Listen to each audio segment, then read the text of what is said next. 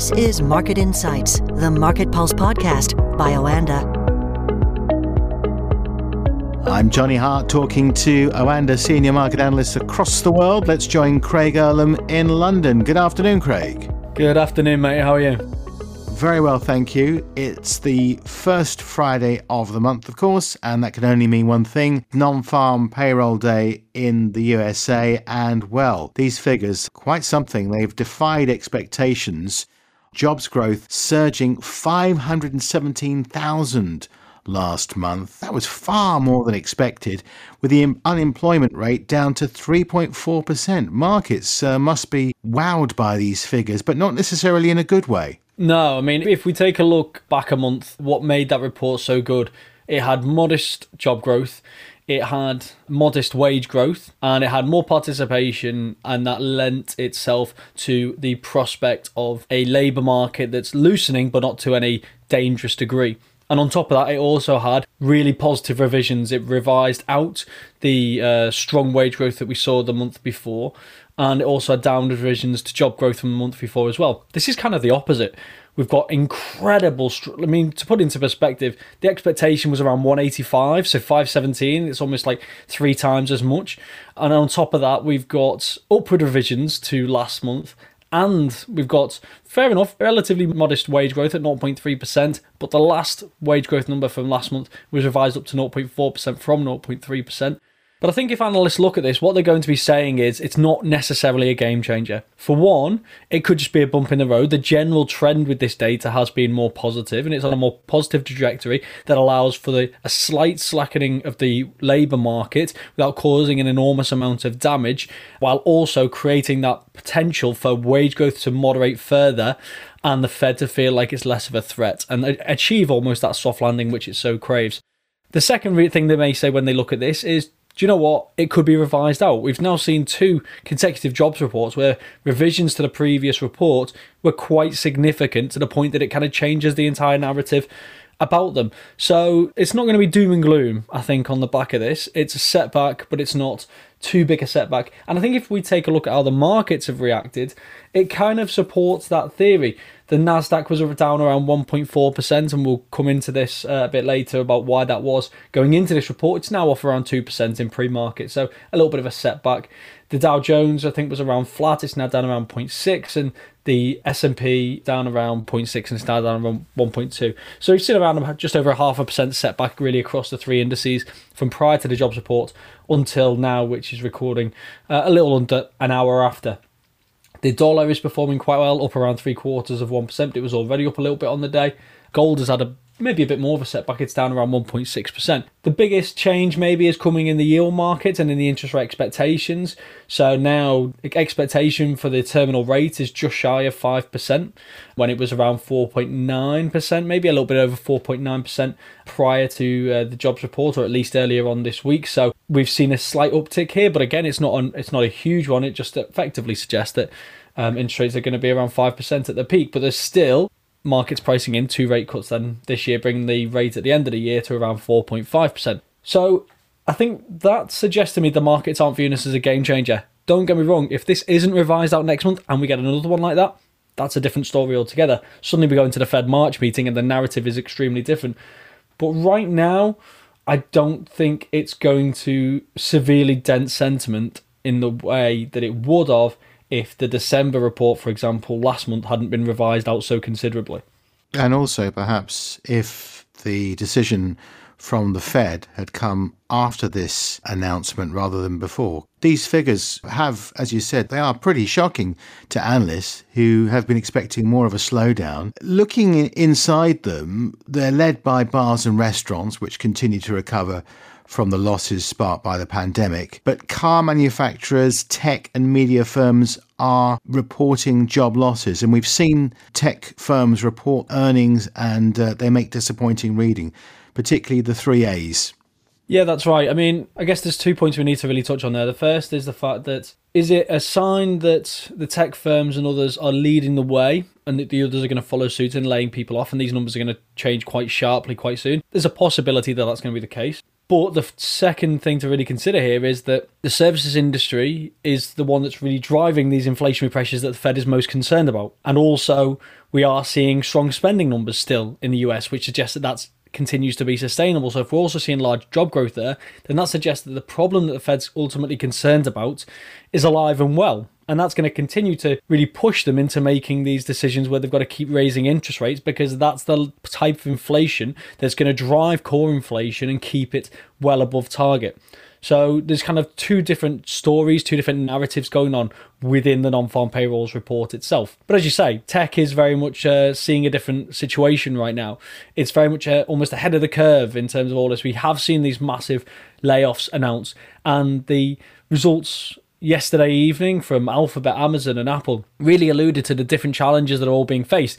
They all come back to the same thing. The economy is slowing, the outlook is becoming more challenging, and there's a lot more uncertainty. And that's why we're seeing all of these layoffs announced. Even if you look at uh, Meta, when they announced their results the day before, they were seen as really good results because they beat on the top line, because they announced a, a large buyback. These were seen as quite positive results. But you look at Apple, for example. Yes, do you know what? They had the disruption in China at one of their main manufacturing uh, factories uh, that affected the sales of smartphones, uh, mainly the latest iPhone. But also you saw other devices actually sales slipping uh, as well. They were supported by the services aspect of the business. So that's things like Apple T V, et cetera, and the App Store, but also uh, iPads, interestingly enough. But things like laptops and other devices, we saw sales declining, and they seem to anticipate that the current quarter isn't going to be any better.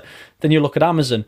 Again, we're seeing sales still struggling uh, because of the changing consumer environment uh, more globally, but also the fact that we are seeing cloud business growth uh, starting to slow a little bit as well. And then Alphabet has a different problem altogether.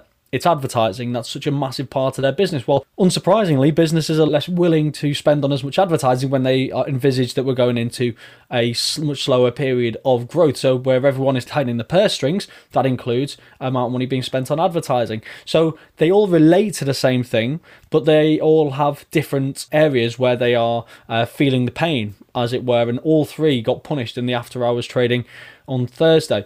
And on top of that, they're also facing a further pain, which didn't turn out to be quite as bad, but the stronger dollar. Anything they make abroad has to be converted back to dollars uh, for this kind of reporting.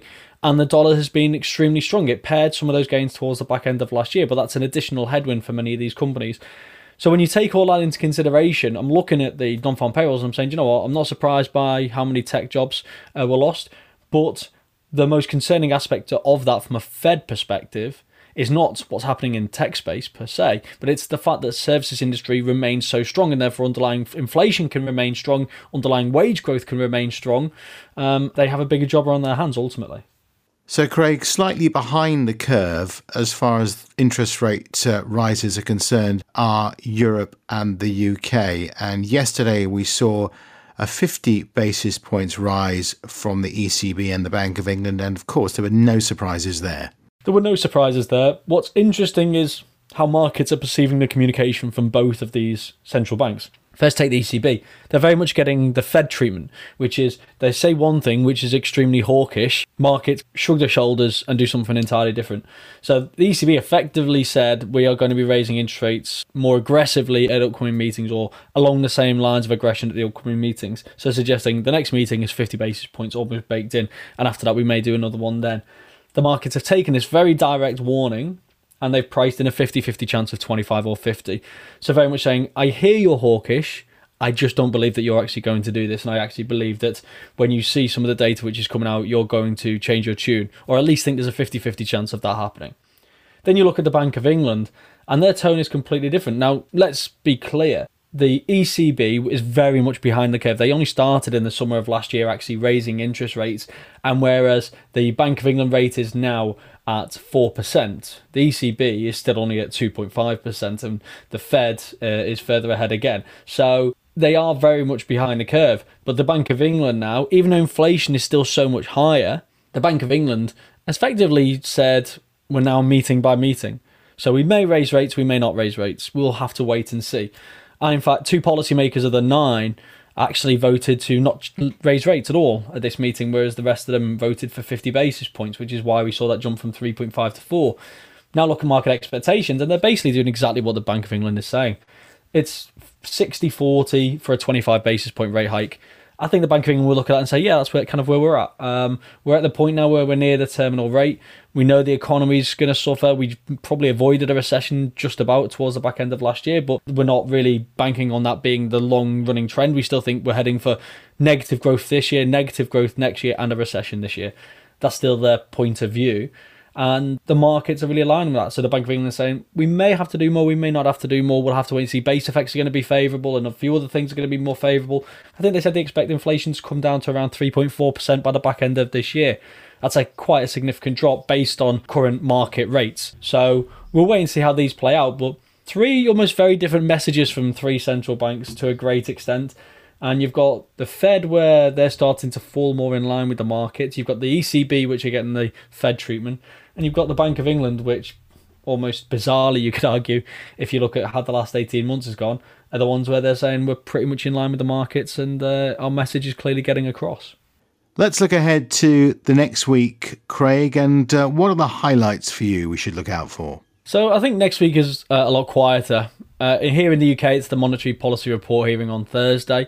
Uh, that's one that really stands out. That's where M Ps uh, within the Treasury Select Committee will get the chance to grill the Bank of England on their forecasts and the job that they're ultimately doing to rein in inflation. So that's obviously always going to be a bit of a one to watch, shall we say.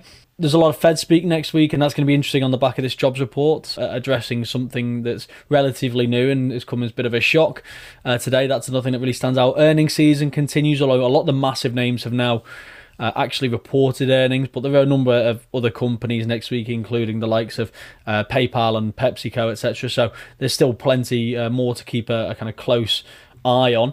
And apart from that, it's some particular data points. There's the R B A uh, interest rate decision on Tuesday as well, and then a scattering of data points, like I say. So it's not as busy a week by any stretch of the imagination, but I mean, let's face it, very few weeks are as busy as the week we've just had. So if it was going to be like that every week, I think we'd all be uh, far more exhausted and more in need of holidays. And we certainly need a, a good weekend to recover. Thanks very much for joining us today. We'll speak to you again next week. Thank you. Market Insights, the Market Pulse podcast by Oanda.